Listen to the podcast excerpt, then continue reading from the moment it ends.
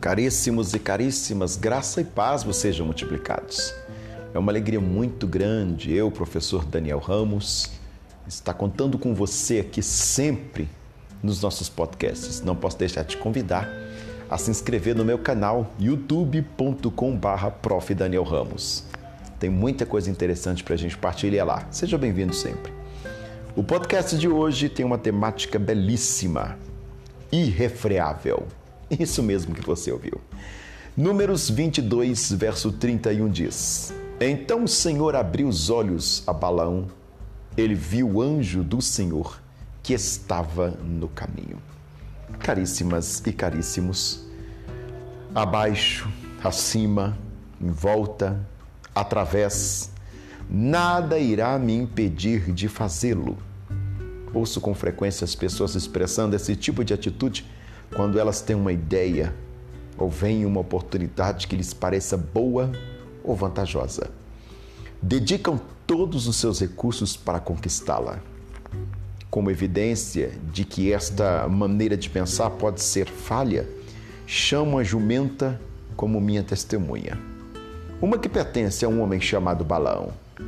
Um rei vizinho ofereceu a Balão uma tarefa vantajosa e ele perguntou a Deus se lhe era permitido aceitá-la. Números capítulo 22. Você confere essa história.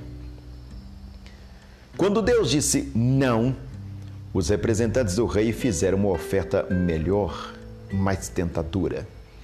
Pensando que Deus poderia ter mudado de ideia, Balaão perguntou novamente. Deus permitiu a Balaão ir com seus representantes, mas sob rigorosas condições.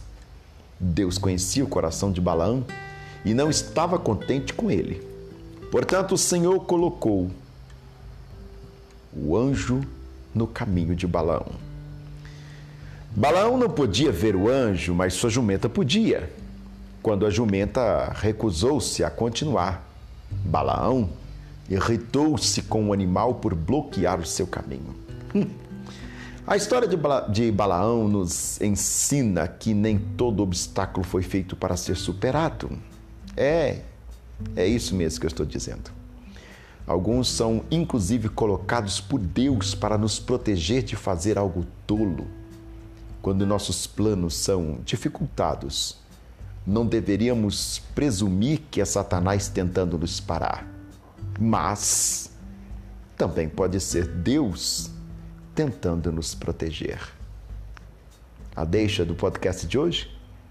Deus está sempre nos protegendo, mesmo quando não percebemos que precisamos de sua proteção. Beijo no coração. Obrigado.